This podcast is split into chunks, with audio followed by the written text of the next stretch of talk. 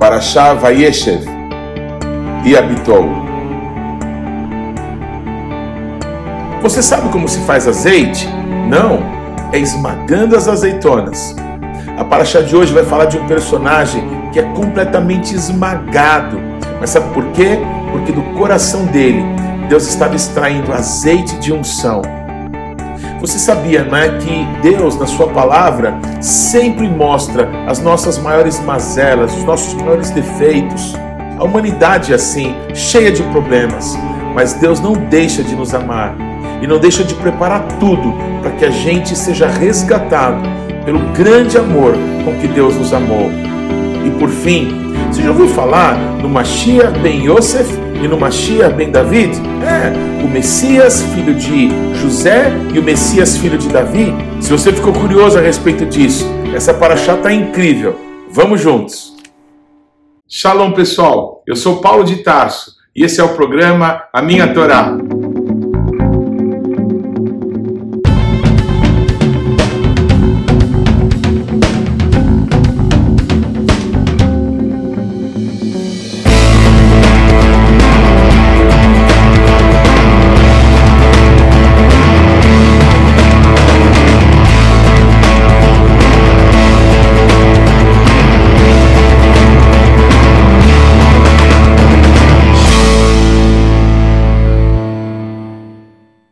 Por favor, gaste agora alguns segundos, interaja conosco, deixe aí o seu like, faça algum comentário, torne esse vídeo ainda mais relevante, compartilhe com os teus amigos. E se você não se inscreveu ainda, não deixe de se inscrever nesse canal. Clique aí no sininho para que você receba as nossas notificações. E vamos juntos mergulhar no conhecimento da palavra de Deus. A paraxá de hoje é Vayeshev, e sentou. É traduzido em português como habitou ou permaneceu Jacó na terra das suas peregrinações, na terra de Canaã. Está tudo errado. É, Jacó, talvez, depois de ter sofrido tanto, depois de ter ido e passado lá mais de 20 anos na terra dos seus antepassados, de ter sofrido na mão de Labão, de ter sofrido é, toda aquela angústia do reencontro com seu irmão Isaú, depois de ter tido um encontro com Deus, depois de ter sido marcado, estar mancando para o resto da sua vida. Talvez o Jacó disse: agora as coisas vão se acalmar. Mesmo assim, ele sofreu a morte a perda da mulher que ele tanto amava, de Raquel. E ele talvez, enfim, chegou à conclusão: já tenho muitos filhos, já estou muito rico, já passei por tantas coisas na vida, então agora as coisas vão se acalmar. Mas esse homem não era mais o Yaakov, agora ele era o Israel ele era um pai, ele era um patriarca daquela que seria uma numerosa nação diante de Deus, o povo de Deus, um povo que Deus não escolheu, ele fez o povo para ele através dos patriarcas, através de um pai que foi Abraão Avino, o nosso pai Abraão, e especificamente Yaakov, que agora era Israel. E não tem como desassociar a vida de Yaakov, a vida de Israel, do povo que foi gerado dele, do povo de Israel. Um povo que recebeu uma promessa de Deus de uma terra, uma terra que manda leite e mel, uma terra em que eles poderiam habitar em paz em cidades não muradas.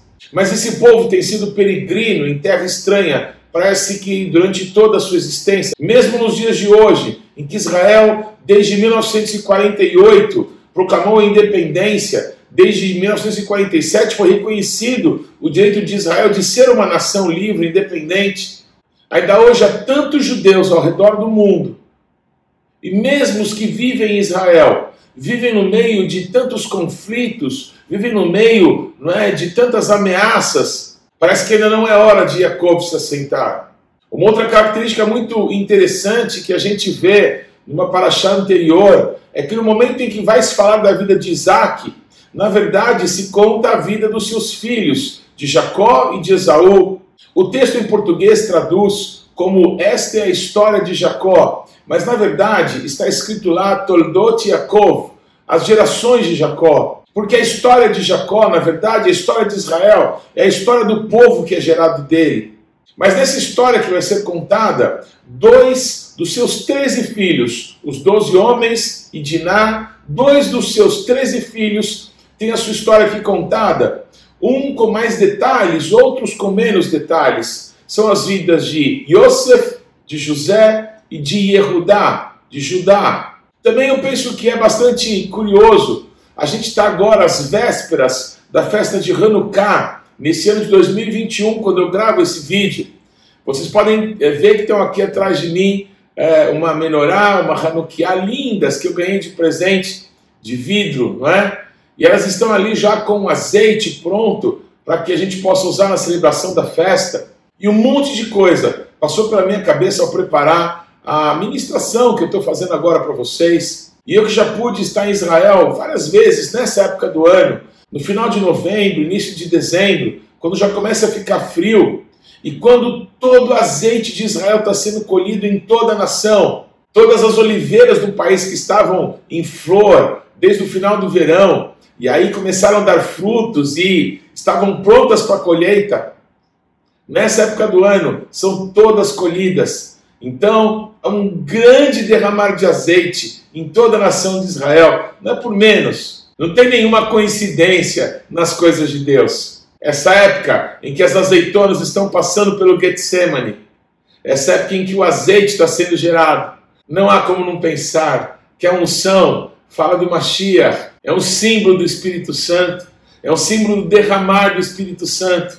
Era o símbolo que era usado para marcar a vida de reis, para marcar a vida de profetas, para consagrar a vida de sacerdotes. Esse perfume do azeite, que parece que eu consigo sentir hoje, mesmo tão distante de Israel, nessas lembranças, nessas lembranças que estão dentro do meu coração, me faz olhar para essa paraxá e ver dois nomes, Yosef e Yehudá, José e Judá, duas figuras tão marcantes e duas figuras que apontam para o Mashiach. Eu não sei se todos que me acompanham sabem que muitos judeus acreditam que haverá ou haveria na história dois Mashiach. Um, Mashiach ben David, um é, Messias filho de Davi, e outro, um Mashiach ben Yosef, um Messias filho de José. E nesse sentido, tudo que acontece na vida de José era uma alusão a esse que se manifestaria como uma luz para o povo de Israel, como uma esperança para a nação, e depois o Mashiach ben David,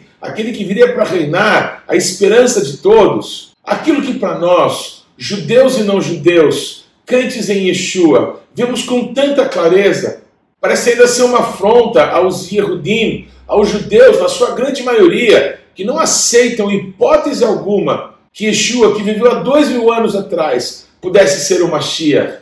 Como está escrito na Brit Hadashah, na Nova Aliança, que os sacerdotes pagaram para que os soldados divulgassem a notícia que os discípulos de Jesus tinham roubado o seu corpo e até os dias de hoje, diz a Bíblia, se corre a notícia por todo Israel que Yeshua não ressuscitou, que apenas foi um embuste dos seus seguidores. Mas a Bíblia nos mostra, e alguns historiadores da época, que muitos daqueles que foram discípulos de Yeshua eram testemunhas oculares da sua ressurreição, que ele foi visto, que ele comeu com seus discípulos, que ele esteve ensinando até cerca de 500 pessoas depois que ele foi morto naquela cruz. Eu não estou aqui para convencer ninguém de coisa alguma, porque isso não é o nosso papel. Só o Ruach HaKodesh, só o Espírito Santo pode trazer a revelação no coração de uma pessoa de quem realmente é o Mashiach glorioso de Israel.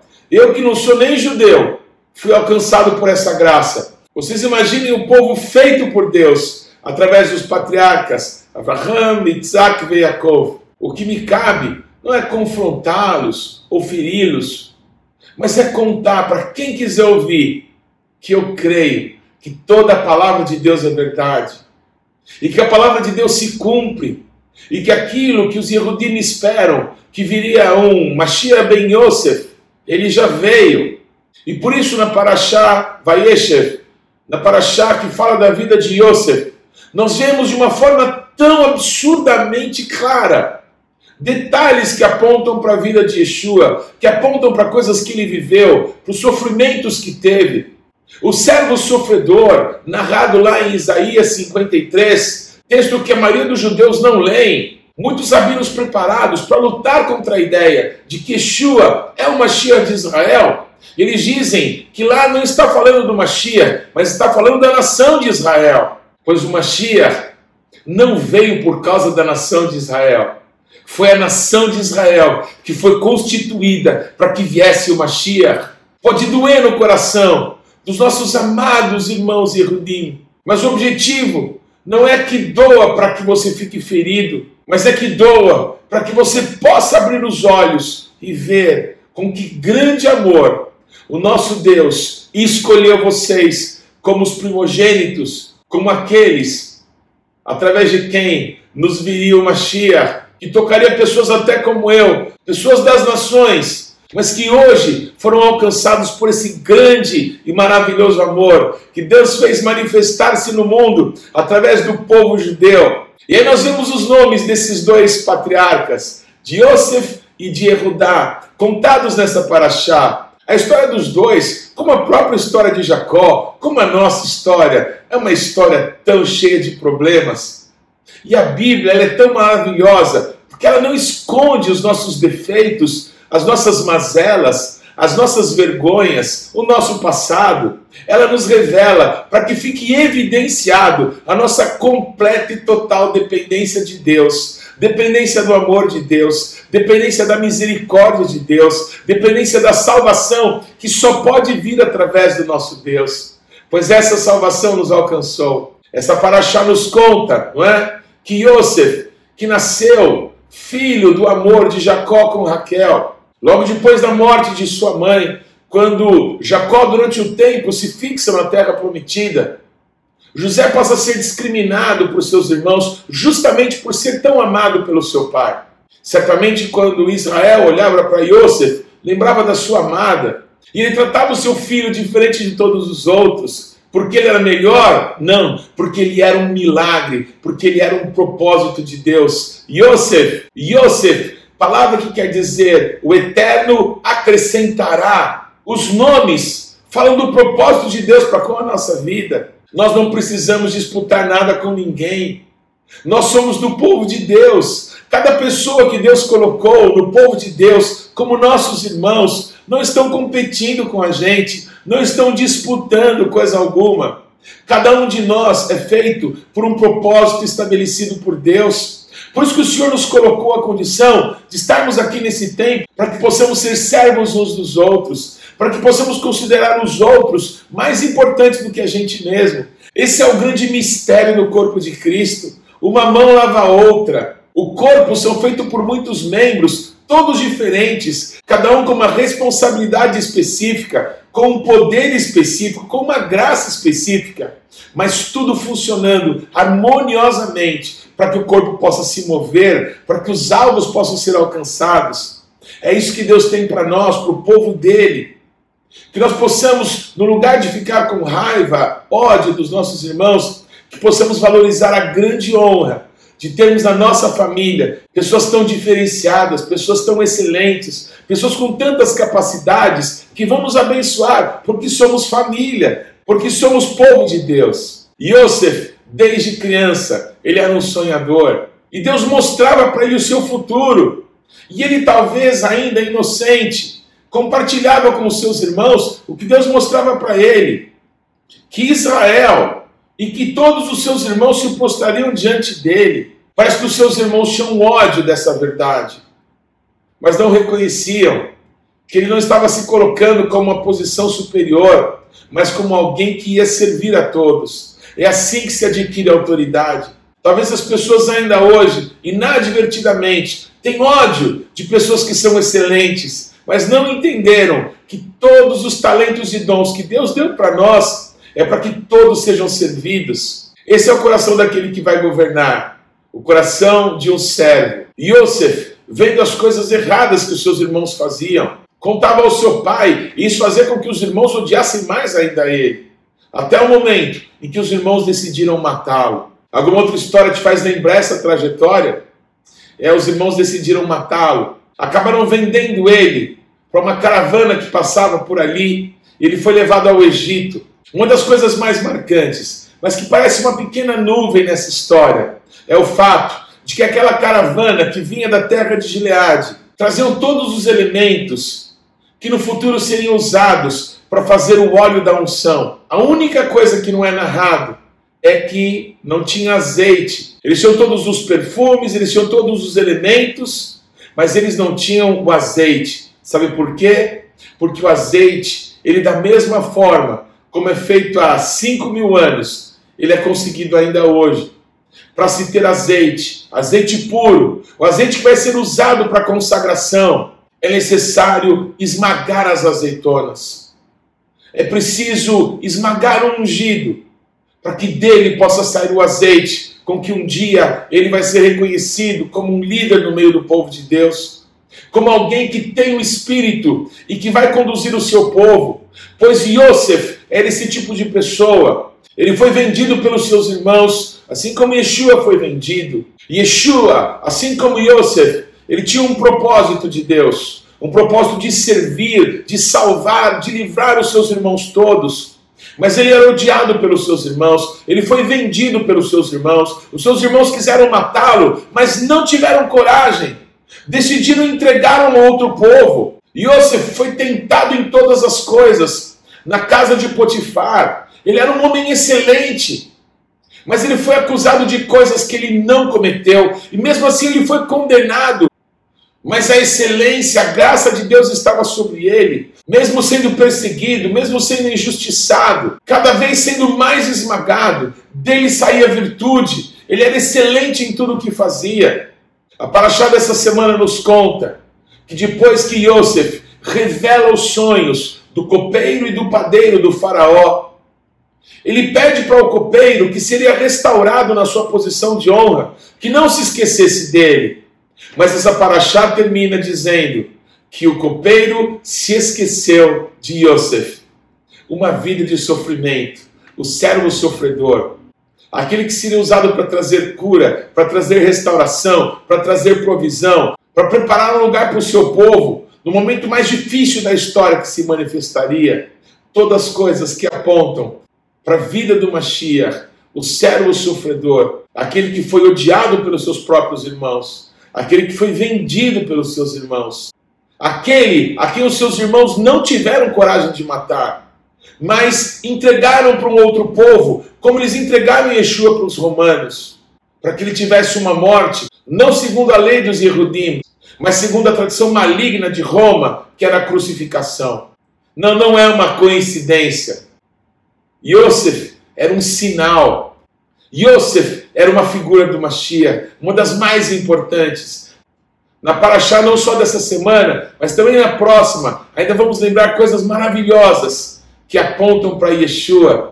Mas temos mais uma coisa curiosa aqui: é que enquanto se desenrola a vida de Yosef, surge então a vida de Yehudá. A Bíblia não dá explicações, mas Yehudá vai morar longe do seu pai, longe dos seus irmãos, na terra dos cananeus, e ali toma uma esposa cananeia, assim como Esaú tinha feito. E ele se casa e gera filhos com essa mulher. Talvez pela dor, pela vergonha, pelo remorso do que fizeram com seu irmão.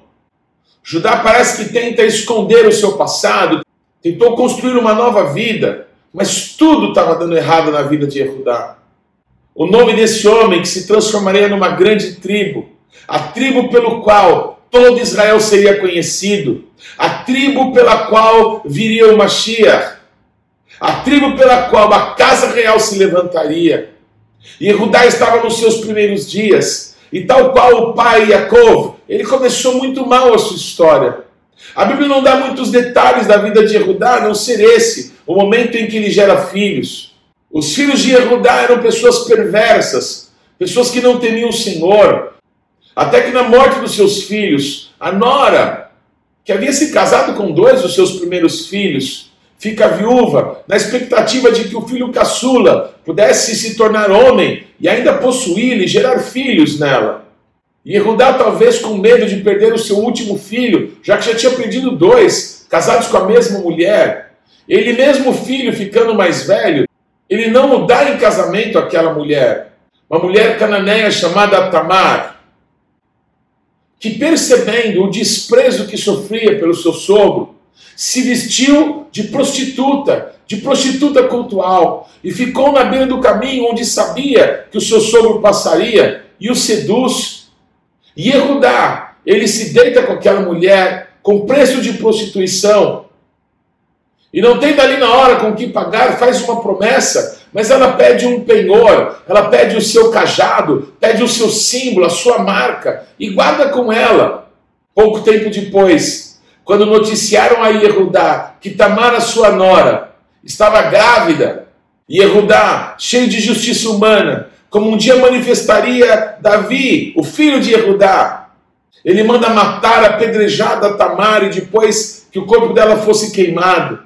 E quando foram cumprir as ordens de Judá, porque aquela mulher estava grávida certamente de um adultério, porque não esperou o cumprimento da promessa de se casar com o filho mais novo de Judá, ela mostra o penhor, ela mostra o cajado e mostra o símbolo e diz: Olha, avisem para Yehudá se ele reconhece de quem são esses símbolos, de quem são esses objetos.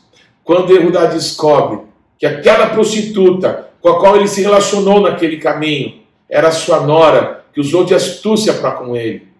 A Bíblia diz que ele nunca mais a possuiu, mas daquela gravidez nasceram dois filhos, Pérez e Zerá. Começa assim, a tribo de Judá, a tribo de Erudá, palavra que quer dizer louvor ao nosso Deus. Uma das bênçãos que Moshe Rabbeinu colocaria sobre a tribo de Judá que estava ali nascendo seria Shema Adonai, Kol Yehudá. Ouvi, ó Eterno, a voz de Judá, a voz do louvor, a voz da adoração. Pois me parece que na formação da tribo de Yehudá, a tribo pela qual todo Israel um dia seria conhecido, hoje não se sabe, com exceção dos levitas, de quais tribos são as pessoas.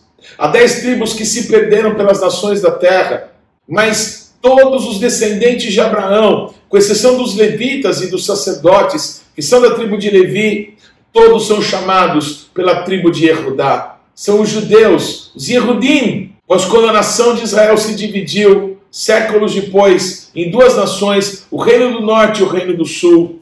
O reino do norte ficou conhecido através de um dos nomes dos filhos de Yosef, que nasceria no Egito, filho de Yosef com uma egípcia, um povo misturado. Judá gerou filhos de uma mulher da terra de Canaã. Esses filhos estão na genealogia do Mashiach, estão na genealogia da casa real de Israel. Assim como no futuro Raabe, assim como no futuro Ruth, a tribo pela qual todo o povo feito por Deus, através de Abraão Avino, seriam conhecidos, os Yehudim, povo misturado. A Bíblia diz que no céu haverá pessoas de todos os povos e raças e tribos e línguas e nações, e assim é o povo judeu. Não se dá para dizer que o judeu tem algum tipo físico. Entre o povo Yehudi, tem pessoas tão branquinhas que a pele é até rosada.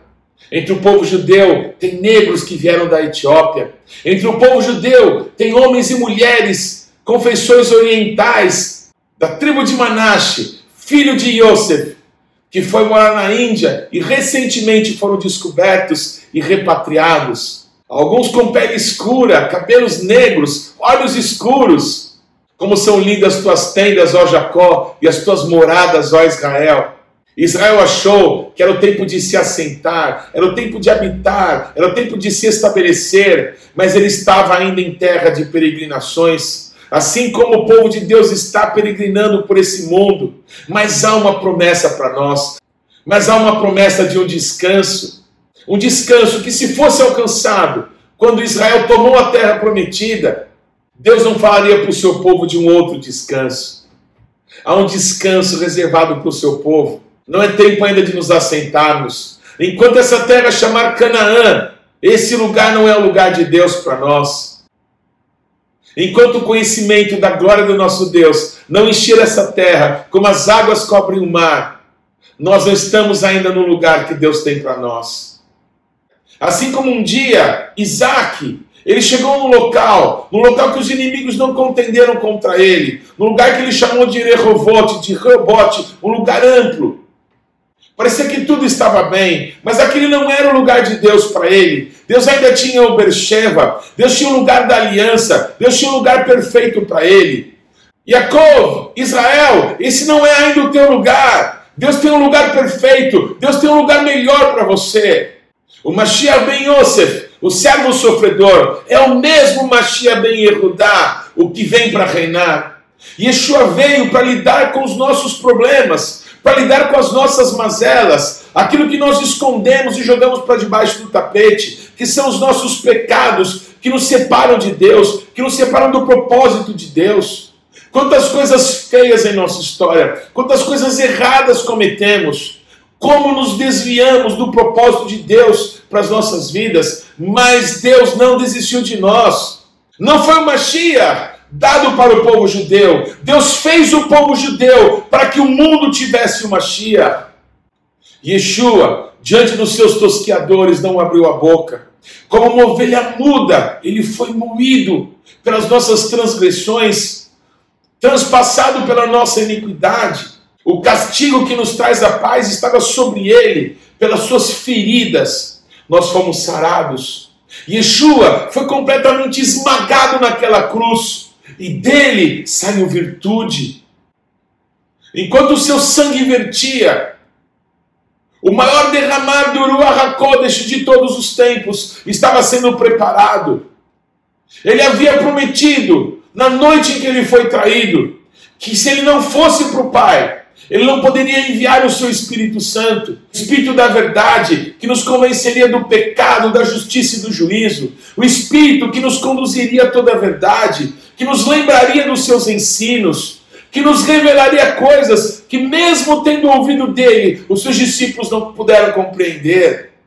Os mistérios ocultos no coração do Pai serão revelados através do derramar do Ruach do Espírito Santo, da unção de Deus, a unção que foi gerada através de todo o sofrimento do Mashiach ben Yosef, daquele que sofreu para nos conquistar a vida eterna, aquele que tomou o nosso lugar, aquele que, como aquele animal oferecido por Abel, tomou o lugar da condenação, sacrifício que foi aceito por Deus, aquele como cordeiro que morreu no lugar de Isaac, não permitindo Deus que o filho do patriarca Abraão fosse morto, um justo morrendo por todo o povo, como disse o sumo sacerdote pouco antes de Yeshua ser oferecido por todos nós, naquela cruz, naquele altar estabelecido por Deus para salvar pessoas de todo o mundo, primeiro entre os judeus, depois entre as nações. Que lindo, que maravilhoso é o plano de Deus, é o plano da redenção. Como dar as costas para isso? O que fazer quando essas verdades nos impactam? O que fazer quando essas verdades elas nos fazem acordar de noite e ficarmos pensando: meu Deus, será que eu estive enganado por tanto tempo? Será que eu tampei os meus olhos durante tanto tempo e não pude reconhecer o teu amor em coisas simples? Eu quero te agradecer, Deus, por mesmo tendo rejeitado até agora tão grande salvação Agora eu me calo para que o Senhor possa falar. Eu preciso ouvir, eu preciso entender com mais clareza, eu preciso ler, eu preciso reler, eu preciso do teu espírito. É um tempo do derramar do espírito. Se você está se sentindo aí como que esmagado pelas verdades de Deus, esmagado pelas realidades de que nós temos um monte de defeitos, um monte de problemas. A Bíblia não esconde nem dos patriarcas os seus defeitos, os seus erros, os seus problemas, mas nos mostra que em Deus nós temos solução, que Ele preparou para nós alguém que tomasse o nosso lugar, que Ele enviou à nossa frente aquele que nós traímos, aquele que nós vendemos, aquele que nós desprezamos, para que Ele pudesse, mesmo assim, permanecer santo, permanecer íntegro e tomar o nosso lugar e preparar lugar para nós e preparar provisão e libertação para nós.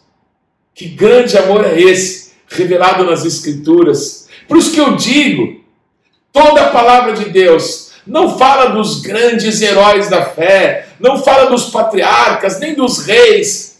Toda a palavra de Deus só fala de um, no Mashiach glorioso de Israel.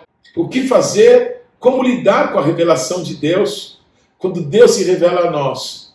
O que nos cabe é ser humildes, é ser mansos, é ser como Judá, que errou, mas disse: Olha, aquela mulher foi mais justa do que eu. Que bonito quando alguém, mesmo importante, mesmo nobre, tendo errado, reconhece o erro, para que haja uma mudança, para que haja uma transformação.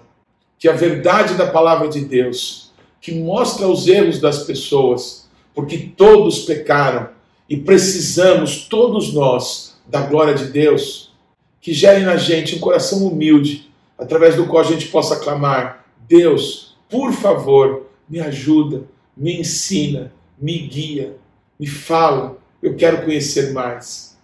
Deus nunca vai rejeitar o coração quebrantado e contrito. Que Deus te abençoe. Que mitzion tesetorá, o dvar Adonai, Yerushalayim, e de Sião virá a lei e a palavra de Deus de Jerusalém. Não se esqueça, o Shabat não pertence à semana que está terminando. O Shabat não pertence à semana que está começando. O Shabat pertence ao Eterno. Shabbat Shalom. Não deixe de ler ou de ouvir os textos que foram citados na Paraxá dessa semana. Você pode acessá-los ou no nosso site ou nas principais plataformas de podcasts.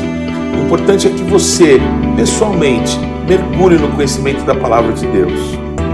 Você pode participar ativamente do programa Minha Torá, se inscrevendo no nosso canal, mandando perguntas, interagindo, compartilhando com seus amigos é, porções que vão te edificar. Mas também você pode fazer parte disso, semeando financeiramente para que esse canal se desenvolva ainda mais. Então você pode usar os nossos dados bancários para que você possa fazer contribuições para que a palavra de Deus possa alcançar muitas outras pessoas. Vamos fazer isso juntos. E que Deus te abençoe.